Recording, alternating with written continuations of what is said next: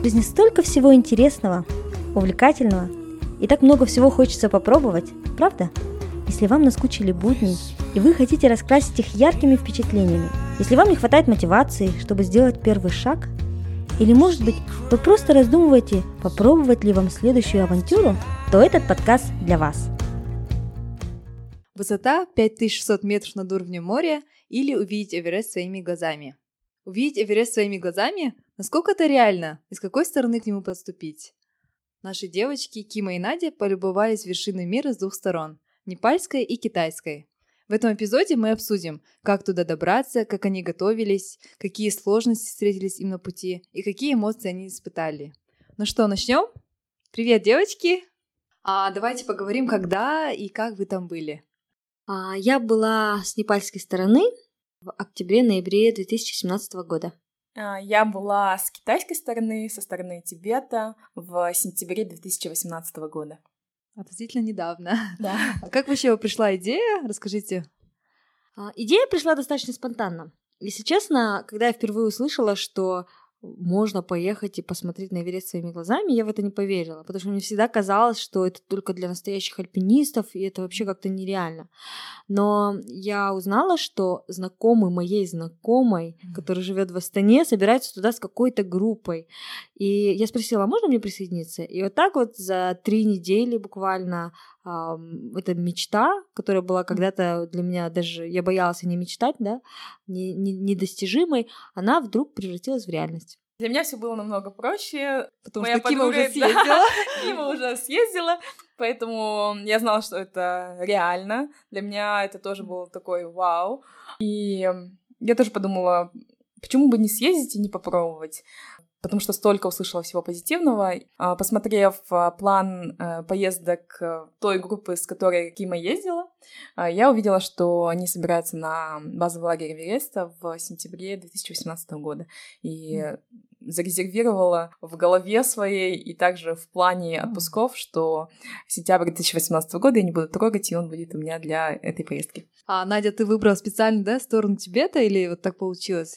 На самом деле так получилось. Yeah. Я на тот момент, когда я смотрела этот план, особо не обращала внимания, где это будет, как это будет. И потом уже увидела, вчиталась, можно сказать, более детально, увидела, что это будет Тибет, это будет Китай, и подумала, вау, ну это будет даже интереснее. Да, супер. Действительно, я думаю, очень классно то, что вы с двух разных сторон увидели, и можно будет сейчас послушать мнение вот с разных сторон, да, разные взгляды. А, давайте поговорим, как вообще шла подготовка, как подготовиться к этому восхождению, да, какая нужна физическая подготовка, что взять с собой, вот такие детали, если могли поделиться. Я думаю, это, наверное, один из самых популярных вопросов, которые мне задавали после того, как я там побывала.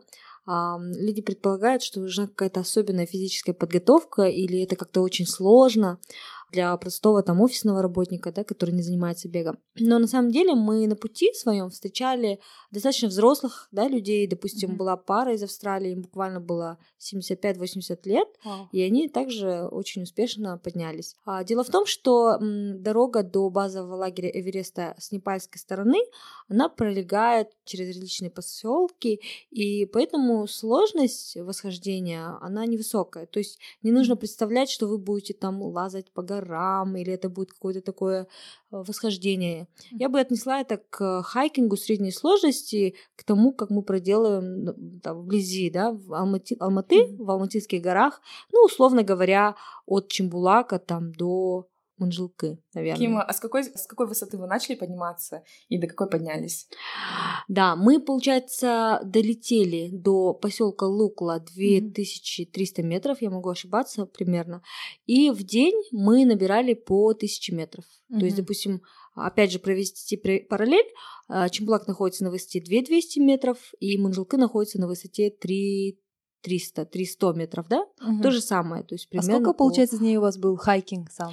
А, да, мы шли вверх около 4 дней, как я помню, и вниз около 2 дней. То есть 4-5 дней мы шли вверх, ежедневно угу. преодолевая расстояние тысячу километров. При этом вас никто не подгоняет, и даже если в своем сказать, темпе, да, да никто никого не, не ждет. Просто мы все вместе начинаем в 6 утра примерно, угу. а, и каждый идет в своем темпе. То есть, угу. если кто-то доходит за 4 часа до следующего поселка, то он отдыхает и ждет остальных. А Мгм. кто-то преодолевает это расстояние за 8 часов, вас не будет гнать. Поэтому, ага. да, поэтому это достаточно легко. Но у тебя все равно была физическая подготовка, да, я думаю, потому что разные восхождения, да, у тебя были до этого. Я думаю, все равно какая-то вот подготовка нужна, наверное, для А, человека, который вообще, допустим, не ходит по горам. Мне просто повезло, и данная подготовка, она у меня была, потому что я часто хожу в горы вблизи Алматы. Ага. Бегаю, да. Но на самом деле далеко не у всех в нашей группе была такая подготовка. То есть люди, которые были с нами, некоторые... Он с нами был достаточно взрослый человек, ему было больше, чем 50 лет, Мгм. и он также успешно Забрался, сходил, да? То есть Мгм. Я не скажу, что вы прям совсем-совсем можете с дивана пойти, и вам будет легко. Мгм. Конечно, чем больше, чем лучше у вас физическая подготовка, тем легче вам это дастся. Но Мгм. при этом а, отсутствие данной подготовки это отнюдь не, не означает, Критерий, да, да, что вы не сможете туда дойти. Да, Надь- мне то кажется, а, вот э, больше не физическая подготовка, а акклиматизация, да, Кима? Мгм. Да, кстати, и акклимати- под акклиматизацией мы понимаем приспособленность организма к условиям, где недостаток мгм. кислорода. И м, на самом деле это тоже очень индивидуальный фактор, потому что, например, у некоторых людей, которые там приехали из Атырау, да, город находится ниже уровня моря, они прекрасно себя чувствовали, и, в принципе, они не испытывали проблем с акклиматизацией. Но были у нас люди из Алматы, которые, казалось бы, всю жизнь жили в- высокогорье, да, но при этом они чувствовали себя плохо, они испытывали горную болезнь. Поэтому это такой индивидуальный фактор, наверное. Мгм. Акклиматизация помогает, то есть вот это постепенный набор высоты. Почему мы не ходили там 2000 метров в день, да, вверх, а именно 1000, это чтобы организм постепенно Привыкал, привык, да. Ага. Но при этом это не, не гарантирует, что вы будете всегда себя чувствовать хорошо. Надя, расскажи о своем опыте а, со стороны Китая. С китайской стороны базовый лагерь находится на высоте 5200 метров. Это немного ниже, чем с непальской стороны. И именно этот базовый лагерь легче тем, что до него можно добраться на транспорте. Как бы удивительно это ни звучало. Китайцы молодцы и проложили очень хорошую инфраструктуру. Со стороны Тибета, получается, туда идет прям до 5100 метров, э, идет очень хорошая проложенная серпантином дорога. Соответственно, туда добраться может абсолютно Любой. любой человек, да, без какой-либо физической подготовки. Главное, чтобы вас там не стошнило и ну, никак каким-либо образом не отразилась горная болезнь. А, а так, э, по физической нагрузке вы можете ожидать, что она вам не понадобится. Мгм. На самом деле, моя поездка в Тибет а, состояла из а, посещения многих других интересных мест, дополнение к базовому лагерю Эверест. И э, в эту поездку входил небольшой хайкинг на три дня, где мы делали обход вокруг горы Кайлас. Это священная гора, про которую сложно очень много легенд, мифов. А было ли сложно туда запираться? Все-таки у тебя было три дня, да, хайкинга? Но при этом ты говорил до этого, что вообще никакой фи- физической подготовки не нужно. Да, то есть если вы едете на базовый лагерь с китайской стороны только для этих целей, то, возможно, вы обойдетесь без какой-либо физической подготовки.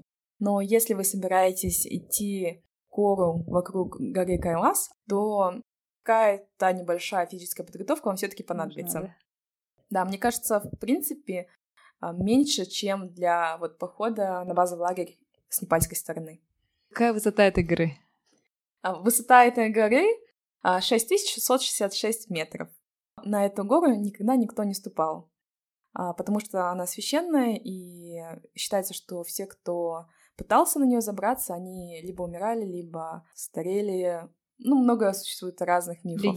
Ага. Да. Ну, то есть, в принципе, люди ходят вокруг, но никогда не сбираются на нее, да? Да, все верно. И когда ты идешь вокруг, ты начинаешь свой поход с города на высоте 4800 метров. В ходе своего пути ты переходишь через перевал, который находится на высоте 5650. А, давайте вернемся к нашему вопросу. Вот какие вещи с собой взять, как подготовиться, что вот основное, то, что вы брали, чтобы посоветовали тем, кто надумал сейчас, Мгм. послушав вас. Я не приобретала никакого дополнительного оборудования или одежды, кроме той, что у меня уже имелось для хайкинга в горах. То есть я достаточно активно хожу здесь в Алматы в горах, и у меня был рюкзак примерно на 45-50 литров, а горные ботинки. Ну, важнее всего, чтобы была очень удобная горная обувь. И обычные там спортивные, да, спортивные штаны, спортивная кофта, то есть все то, в принципе, что мы одеваем здесь у нас в горах. Надеюсь, что дополните что-то особенное, может, ты взяла с собой. Да, я на самом деле брала по-другому, потому что я брала маленький рюкзачок и маленький чемоданчик. А так как мы передвигались на большую часть на автобусе, я для этого использовала чемодан. А для хайкинга у нас был самый длинный хайкинг, это был трехдневный обход вокруг горы Кайлас. Для этого похода я, в принципе, с собой абсолютно ничего не брала, кроме небольших снеков и также, может, дополнительного флиса. Все. Но в целом вот того набора вещей, которые вы с собой взяли, было достаточно, да, для да. нахождения? Да. Ну, хотелось бы, конечно, взять больше, но ты физически не можешь взять больше, потому что все на тебе, да? Да. Кстати, еще одна вещь, которую я хотела бы добавить про то, что взять с собой, да, мы не брали с собой хайкинговые палки, потому что их можно приобрести легко в Непале, да, там, в принципе, вот то, что мы а, не взяли с собой. То, что обычно пригождалось в Алматинских горах, это вот трекинговые палочки. А, другой важный момент о том, что желательно вот носки, а, там, если либо вы берете полотенце, чтобы они были именно спортивными, то есть такими, которые быстро сушатся, потому mm-hmm. что там обычно холодно утром и вечером, да, а это те э, части дня, когда вы, в принципе, можете это высушить. Если это у вас такое обычное ХБ, это будет долго сохнуть, это будет мокрым, поэтому вот единственная рекомендация, чтобы были спортивные носки, спортивное белье, спорт... все спортивное взять, быстро сохнущее, и тогда, в принципе, проблем не возникает.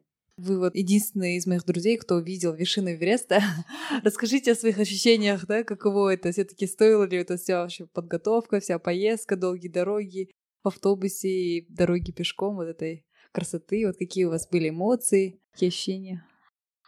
А вообще, я, наверное, думаю, что счастье это не цель, а путь. И я это в этом еще раз убедилась, пока в пути, да, к базовому лагерю Вереста, потому что а, то, что те красоты, которые мы видели, пока шли туда, mm-hmm. а, сама эта необычная чудесная страна Непал, те люди, с которыми мы познакомились, это было много ценнее и намного прекраснее, чем сама гора Эверест. Хотя, ну, как бы там ни звучало, что это вершина мира, да, крыша мира и так далее, она, он, конечно, очень красивый, mm-hmm. и тем более те обстоятельства, так как мы на него смотрели, мы взобрались на небольшую гору Калапатар, откуда мы а, любовались а, Эверестом. Мы начали восхождение в 3 часа ночи, примерно к 6 утра мы достигли вершины, и в 6 утра мы как раз застали а, рассвет. рассвет да. То есть представьте такую картину, вокруг холодно, вокруг э, груды камней, да, гор, самые высокие вершины мира нас окружали.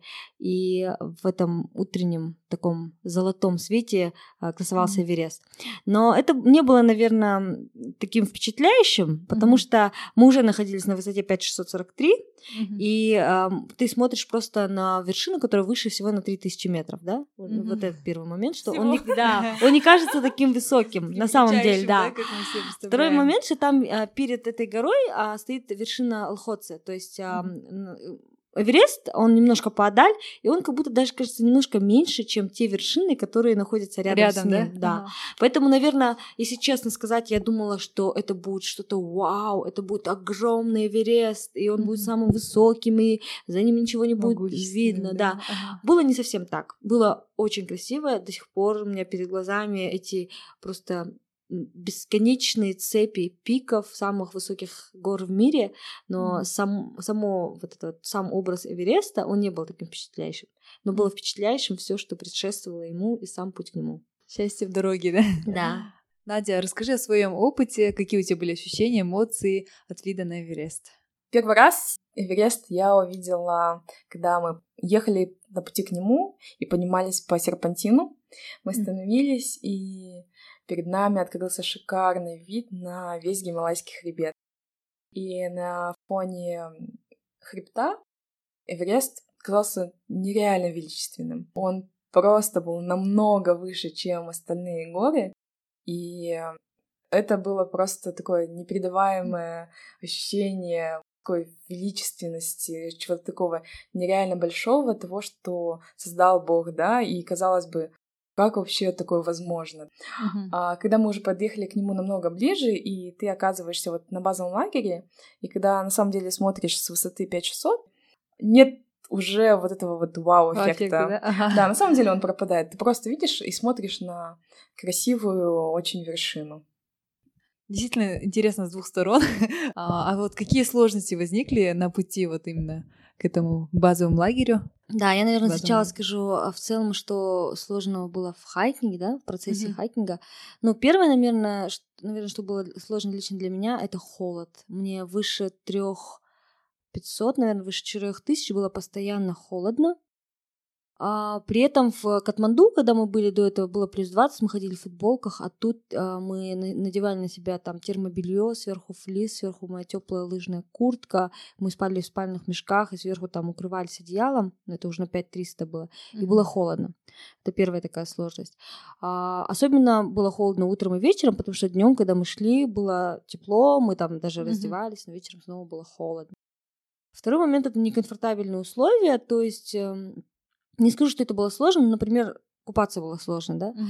А, при этом холоде ты целый день шел, и тебе хочется там принять душ. Теплый А, душ, да, душа как такового нету, есть какая-то струйка воды, Мгм. которая там еле-еле теплая. Ну, потому что представьте, вот на эту высоту э, это не как в Китае, да, там не проложены дороги. И ты видишь своими глазами, что туда яки, либо люди на собственных спинах несут дрова, несут все необходимое для того, чтобы обеспечить этот душ, да.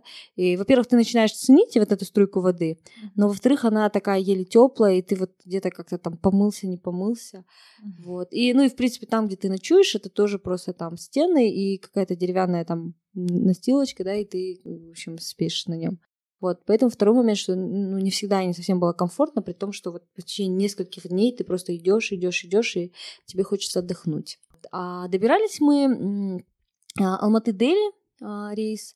Ну, так сложилось, да, что я полетела одна. Моя группа была в Катманду уже, они меня ждали. А, С Дели до Катманду. Но там лично у меня, только у меня возникли сложности, потому что я взяла авиалинии, которые требуют визу на в Индии на транзите. То есть это единственная авиалиния, как оказалось потом. Ну, это уже были такие... Я думаю, это частный да. случай, Да, просто да, ага. предупрежу, нужно быть внимательным, когда вы берете э, самолет от Дели до Катманду, что Мгм. они не требуют визы на транзите. Вот. И, в принципе, помимо этого, никаких там особенных сложностей не было. Мгм. Вам сказала, у нас тоже были похожие сложности, даже несмотря на то, что дорога была проложена. Когда мы ночевали на базовом лагере Эвереста, воды также не было. У нас была одна бочка воды Мгм. на всю нашу большую группу. Но, как выяснилось, я была одной из немногих, кто пользовался этой бочкой, потому что остальные, оказывается, даже не умывались и зубы не чистили. Я почему-то э, выходила ночью в ужасный холод, с просто ледяными руками пыталась каким-то образом умыться и почистить это ледяной водой зубы.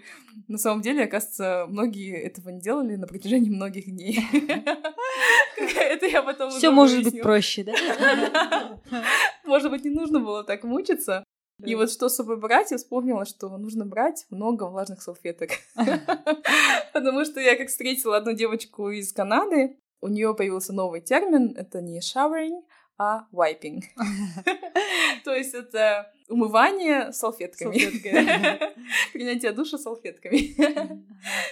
По поводу холода просто привыкаешь, а, ты понимаешь, когда на тебе вся одежда, которую ты с собой взял, просто на тебе футболка на футболке, дальше термо, а, два твоих флиса, куртка, тровка. В общем, Остается надеть. Только дождевик, и ты понимаешь, что в дождевике тебе будет тяжело передвигаться, ты, в принципе, останавливаешься. Больше тебе надеть сверху нечего. Когда начинаешь двигаться, в принципе, согреваешься. Самое сложное — это проснуться, вылезти из-под ячего одеяла, да? А так, в принципе, привыкаешь, мне кажется, ко всему. Да, еще один момент, наверное, когда мне было сложно, и я, все-таки задумалась, блин, а зачем мне это нужно, и не лежать мне ли сейчас просто в Алматы дома в теплой постели. Это было как раз-таки последний кульминационный день, когда мы Мгм. шли вот на высшую точку, 5643, гора Калапатар. Повторюсь, что мы ночевали в тот день а, на высоте 5300, то есть это уже та зона, где недостаточно кислорода, и где большинство из наших ребят там испытывали, да, горную болезнь. Ну, я, в принципе, не сильно ее испытывала, но все равно спать было не совсем комфортно. Мгм. И после этого сна а, в 3 часа ночи ты должен встать и идти дальше Мгм. вверх. То есть вот это вот проснуться, вылезти в этот дикий Холод. холод, понимать, что тебе еще идти дальше часа три вверх. И, Ночью. да, и такое интересное, наверное, что я впервые испытала, что на этой высоте, выше 5300, да, вот когда мы подходили к 5600, ты начинаешь испытывать одышку после каждого шага. То есть Мгм. я делаю шаг, у меня одышка, я делаю второй шаг, у меня одышка. И вот ты идешь с этой одышкой вверх, не выспавшись, в холоде. И вот, наверное, в тот момент у меня все-таки промелькнула такая мысль, блин, а как я устала. И там у тебя за плечами уже было, да, пять дней хайкинга.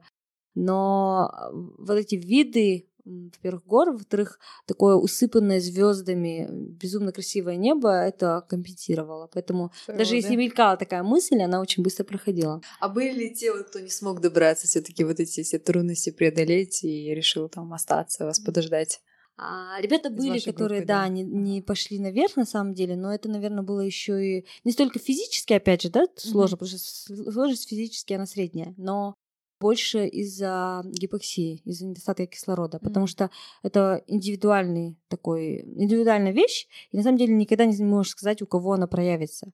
А у нас было несколько человек, у которых, которые, в принципе, вообще не страдали там гипоксией. То есть у меня был такой аппетит на 5300, на меня люди смотрели и говорили, ты очень счастливый человек, если ты можешь есть, потому что многих на самом деле тошнило, они не могли кушать, они не могли спать, они, у них кружилась голова, они Это были очень бледны. болезнь, да? Это и есть проявление горной болезни, да.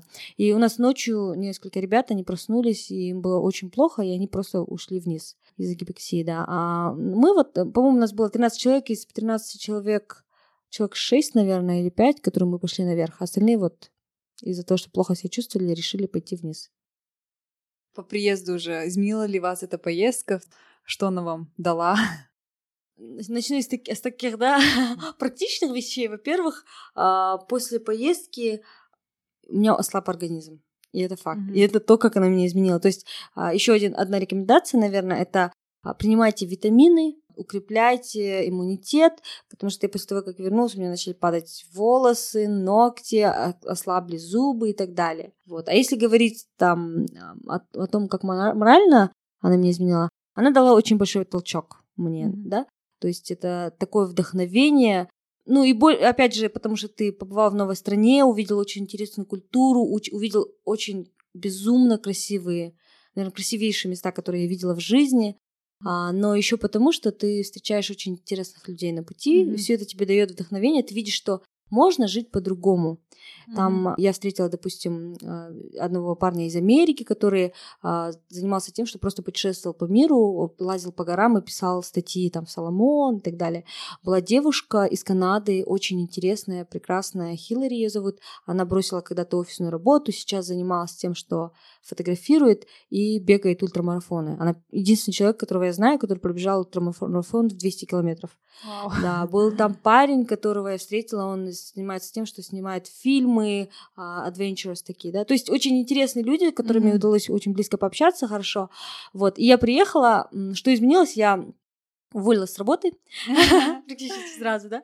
Потом а, устроилась на новую работу, был ряд очень интересных событий, таких Мгм. необычных, наверное, в моей жизни. То есть я сейчас вспоминаю этот период, это было ровно год назад, и Ага. это был один из самых лучших периодов в моей жизни, когда все менялось, вертелось, у меня была энергия на все. Я думаю, что импульс Мгм. всему этому далась, дала как раз-таки это была Поездка, поездка. да? да. И, Я, ну, у меня было много в жизни интересных путешествий, интересного опыта, но а, самым интересным, самым незабываемым для меня остается вот это путешествие Поездка. в базовый лагерь, да, к базовому лагерю Эвереста. Супер, классно. Хотелось добавить к тому, что Кима сказала, еще что вот э, очень сильно повлияло на э, меня, и думаю, на Киму тоже, это то, что начинаешь ценить э, мелочи. Простую проточную воду в кране, Теплую, да? теплую, потом тепло в доме, а, вообще условия все, которые, которые у нас есть. Простор дома, да, то есть а, ты видишь, как, например, в моем случае тибетцы, в случае Кими непальцы, а, живут в очень-очень скромных условиях на высоте, а где у них нет э, никаких овощей, зелени, фруктов. А, Единственное, что у них есть, это вот какие-то сухие пайки, мясо яка и Мгм. все. И при этом счастливы, да, люди? И они нереально счастливы. Они светятся этим счастьем, добротой, любовью. Они все делают а, настолько а, вот от чистого сердца, очень добродушно. У них улыбки настолько лучезарные, искренние. Просто невозможно не зарядиться этим, mm-hmm. и их энергией было неповторимо. Да, кстати, я полностью с Надей согласна, что, э, наверное, тибетцы, да, не, тоже, но не пальцы, они очень гармоничный народ, если можно так сказать, потому что а, они настолько спокойные, добры, а, из глаз просто льется вот это тепло, свет, что тоже невольно заражаешься этим. Да, и дети удивительные, вот эти вот а, маленькие детки с розовыми щечками, mm. а, они вот да, родились... мы видели фотографии. Да, на высоте 5100, да, скажем, там, или даже выше. И изначально там, где нам настолько тяжело дышать, да, мы не можем сделать и шагу, да, без вот всяких наших задыханий они на такой высоте родились и выросли, и настолько это, мне кажется, здоровые дети, э, которым просто ничто ни почем, никакой mm. холод, они радуются своей жизни, там э, играются без айфонов, айпадов и прочих mm. гаджетов, mm-hmm. а просто наслаждаются жизнью. Классно. Я думаю, очень вдохновляющая история у вас. Давайте теперь а, уже подведем итоги, да, какие-то практические советы для тех, кто хочет туда поехать, да, какой сезон лучше выбрать и во сколько вообще вам обошлась эта поездка. По поводу практических советов, ну, первое, не думайте, что это невозможно, угу. потому что это очень не, не очень легко, но в целом это возможно сделать, да. Если есть возможность физически подготовиться, то подготовьтесь. Я вот сейчас уже вспоминаю, что на пути назад именно я чувствовала усталость. То есть я уже в какой-то момент отдала там другу рюкзак и просто шла. Я помню, что я все-таки, оказывается, устала. Mm-hmm. То есть если есть возможность подготовиться физически, готовьтесь. Если нет, то это нормально, вы все равно это сделаете. Вот. А следующий момент, что да, укрепляйте свой организм витаминами, чтобы просто потом от этого всего не пострадать. И третий момент, знакомьтесь с людьми. А, я думаю, что а, в Непале концентрация таких Э, необычных людей, которые ищут путешествия, у которых глаза горят, она намного выше, чем в других э, местах мира, да, и поэтому вот пользоваться этим, встречать необычных людей с необыкновенными там историями, и знакомиться и общаться. Быть открытым, да? Да, быть открытыми. А, я вот лично приобрела в пути очень близкую подругу, которая там меня до сих пор вдохновляет, является моим наставником, вот, ну, благодаря вот таким а, знакомствам, да, и общению. А, по поводу того, что когда лучше ездить, на самом деле два сезона всего, это май и октябрь, потому что другое время там муссоны, ветра и так далее. Вот, я путешествовала в октябре, я думаю, что это красивейшее там время, да, а, но говорят, что в мае там еще и цветут, эм, я могу ошибиться, дендроны, кажется, называются, то есть очень красивые, яркие цветы, которые цветут в Непале, mm-hmm. поэтому, ну, еще плюс того, что вы едете там в апреле, в мае, что... Теплее, да? Да, теплее, и третий момент, вы можете увидеть на, в базовом лагере Эверест таких, тех самых альпинистов, которые идут наверх. Когда мы пришли в октябре, э, там не было палаток в базовом лагере Эвереста, не было людей, mm-hmm. потому что в октябре очень мало ходит людей именно на сам Эверест. Но в мае это прям сезон, чтобы идти наверх, идти на Эверест, и вы можете общаться с самими этими альпинистами. Все да. людей может познакомиться. Да. И вот последний вопрос, Тверженца, я по поводу затрат. Ага. На самом деле поездка обошлась там 800 долларов затраты ушли на то, чтобы а, купить внутренние перелеты в Непале, питаться и проживание. То есть, в принципе, mm не так дорого, да. И остальные расходы, там, если вы берете гида, а, с той компанией, да, которой я поехала, например, mm-hmm. доплатила там гиду определенную сумму небольшую, и еще, а, ну, и билеты, да, чем раньше купите, тем они будут дешевле, mm-hmm. но в целом а, там не больше двух-двух с половиной тысяч долларов поездка обойдется. Получается, со стороны Тибета поездка обходится чуть-чуть дороже. То, что стоило у Кимы 800, у меня стоило 1400. Это то, что платишь местным гидам mm-hmm. за все пермиты и вот за транспорт а, гида местного и так далее. А всего, наверное, ушло где-то больше чем две с половиной, но можно обойтись меньше, чем три тысячи. Где-то mm-hmm. вот в этом районе. Интервале, да. Ага. Угу. Это вся поездка, включая самолеты, перелеты, все, да? Да. Ага. Да. Что касается практических советов, поездка в Тибет немножко отличается. Про это можно отдельно рассказывать в плане хайкинга брать с собой, наверное, лучше минимум вещей, чтобы меньше с собой тащить. Кстати, да, я вот полностью согласна с Надей, что рюкзак чем легче, тем лучше. потому что, ну, особенно, особенно я думаю, в твоем это важно, случае, да, Кима, в Непале, да. потому что это вы все несете с собой там все пять дней вверх и потом три дня вниз. А, поэтому я была рада, у меня рюкзак весил всего там 10-12 киломе- килограмм. Были ребята, у которых он весил 20 килограмм, и ему было гораздо сложнее. Поэтому вот чем легче рюкзак, тем легче вам придется. Портеров вы не брали? Можно было, кстати, да, взять портеров, но мы же сильные независимые женщины, шучу. И на самом деле, там, мы не захотели просто тратить деньги на то, что это было как бы достаточно, Самим, да, было сделать самим. Но портеры, да, были опцией. У нас, кстати, была опция такая, что а, можно было либо взять портеров, либо взять яков, которые бы а, довезли вещи, либо даже, я видела, они довозили людей. То Мгм. есть гору можно было пройти на яке, но вряд ли это такая кора бы засчиталась. А, Но также были яки, которые шли в обратную сторону, то есть те, кому становилось плохо по пути, они отвозили их обратно. У нас и опции с яками не было. И, наверное, завершающий вопрос. А, Возникло ли желание покорить Эверест после базового лагеря? А, У меня возникло желание дойти до базового лагеря пешком. Со стороны Непала, да?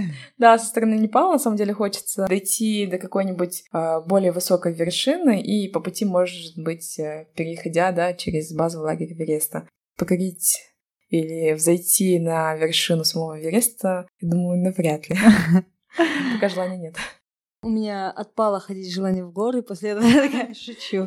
Нет, на самом деле, наверное, нет, а, потому что, опять же, да, я понимаю, что там выше, там нужна вообще другая подготовка, и там а, намного холоднее, и то, что испытала холод на там 6 тысячах метрах, да, 5600, это вообще по сравнению с тем, что там выше холод. То есть намного сложнее, и поэтому, исходя из этого, я понимала, что а, не хочу. Но при этом съездить в Непал, э, да, я буду туда возвращаться, и это факт. И сейчас это моя самая любимая страна, потому что эти навесные мосты, да, если вы когда-нибудь видели, которые протекают через бурлящие реки, а, эти виды облаков под твоими ногами, которые просто клубятся, а из них выглядывают самые высокие красивые пики, а, эти вот непальские флажки, храмы, ам, вообще все, все, все в Непале, оно такое яркое, впечатляющее, незабываемое, поэтому взойти на Эверест пока нет, а вернуться в Непал, да, сотни раз.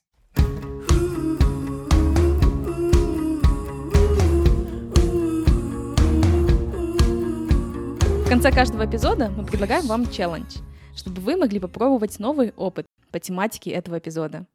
И в этом эпизоде мы предлагаем вам в ближайшую неделю сходить в горы, либо если вблизи вашего города нет гор, то выехать на природу в активный поход. Есть различные клубы, которые организовывают активные походы. В Алматы это Алма Trails, Компит, Тау Рест. В Астане Астана Adventures Association. Либо другие клубы активного отдыха, которые также могут быть в вашем городе. Либо вы можете пойти с друзьями, с семьей, конечно, соблюдая все меры безопасности. Ждем отзывов о ваших впечатлениях, как это прошло, что было сложным, интересным, что вы осознали, открыли для себя. Поделитесь этим в Инстаграм на своей страничке, в сторис или в отдельной публикации, отметив нашу страницу дерзай.подкаст латинскими буквами. Нам будет очень интересно услышать ваши истории. Дерзайте! Это был подкаст «Дерзай» с Женсуей, Кимой и Надей. Если вам понравился подкаст, не забывайте подписываться на нашу страничку в Инстаграм, рассказывать родным и друзьям о подкасте и оставлять отзывы в приложении подкаст. Дерзайте, и у вас все получится.